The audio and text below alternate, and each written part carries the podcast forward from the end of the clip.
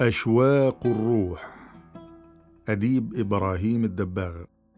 الأمة التي تصبو أن ترتقي إلى قمة العظمة النفسية والعبقرية الفكرية عليها أن تراعي أشواقها الروحية وتعمل على تعهدها وإنضاجها واتخاذها منطلقاً إلى حيث تتشعب بها الحياة ويأخذها التاريخ. وإذا كان الطغيان والاستبداد يحول بين الأمة ومقدراتها العبقرية، فإن خنق أشواق الروح وعدم السماح لها بالانطلاق في مجاريها الحقيقية من حياة الأمة أفدح خطباً وأشد شراً.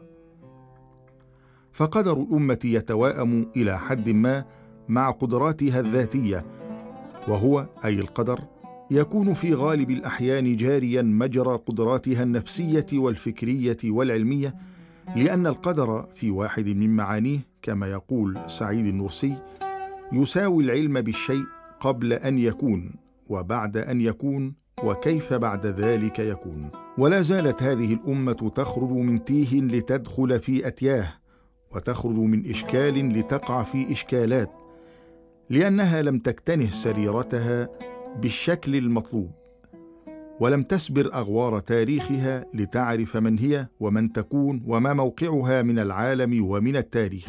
فلهذه الأغوار أعماق في حياة الأمة أبعد أمداً وأهدى رشداً من أعماق الأرض وأعماق الفضاء.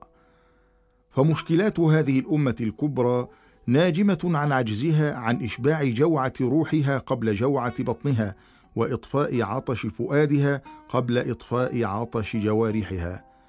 فأين هي قواها الروحية والنفسية التي تأخذ بيدها إلى الصدارة؟ ليس من تاريخ العالم فحسب، بل إلى الصدارة من تاريخ الكون، لكونية أفكارها وسعة أشواقها. فالقوى الروحية والنفسية لها من الكون المكان الأرفع والمحل الأسنى. وعلى هذه الأمة أن تعي بأن حياتها، شاءت أم أبت، شذرة من الحياة الأبدية المطلقة، فما لم تنزل حياتها في منزلتها الحقيقية من الحياة الأبدية فستظل محدودة الحياة، محدودة الآفاق، محدودة الأفكار، محدودة التاريخ، مجدبة الوجدان، مقفرة الروح، ضعيفة التفكير. إننا لازلنا حتى هذا اليوم لا نملك من قوة التفكير ما يجعلنا قادرين على فهم ما يبتكره الآخرون الفهم الصحيح، فضلاً عن أن نكون نحن السباقين إلى الإبداع والابتكار. فالفكر المعرفي مهما بلغ من القوة والنضج يظل من غير عقيدة تسنده عاجزاً عن معالجة قلق النفس وجائحات الروح. فالعقيدة السليمة إذا مشت مشى الفكر في ركابها وسدد خطاها وأنار طريقها وأضاء معالمها. فأشواق الروح ليست لأمة دون أمة ولا جماعة دون جماعة، بل هي قسط مشترك بين الآدميين جميعا. فجناح الفكر يخفق عاليا إذا نشرت الروح أجنحتها وطارت بأشواقها إلى حيث ينبض قلب العالم ويخفق وجدان الكون. فالعالم من غير الإنسان ومن غير أشواقه واستشرافاته العلوية يبقى قفراً يباباً وقلباً صامتاً ولساناً أبكم. إننا سنتجنب مسالك التيه، ولا تلتات علينا السبل، ولن يستولي علينا الرعب إذا ما ربنا رحاب قلوبنا وتسللنا إلى حنايا ذواتنا، لأنها متلألئة بالضياء، ولأن ألف سماء وسماء تخفق في أجواء هذا القلب الرحيب الطافح بأشواقه والسابح بأنواره وأفكاره التي تفوق العقل بحدة ذكائها وسرعة إدراكها. إن أيام هذا القلب سماوية كلها، ندية بأنداء الخلود. إنها ينبوع من القوة يرفض العقل المبعوث للرشد والإدراك. فأية أقفال فكرية يمكن أن تصمد أمام هذا الشعاع الروحاني المذيب للحديد والفولاذ؟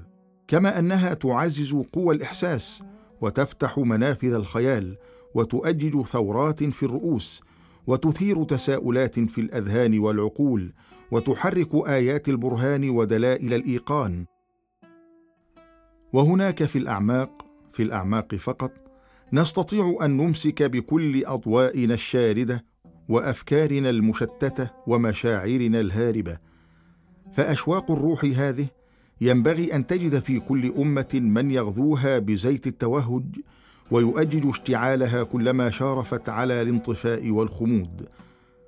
والذين يقومون بهذه الخدمة الجليلة إنما هم رجال القلب، كما يسميهم الأستاذ فتح الله غولن، المنتشرون بمدارسهم في بقاع كثيرة من العالم من أجل هذا العمل البطولي الذي لا يقوى عليه إلا رجال من ذوي العزم والإرادة والتصميم.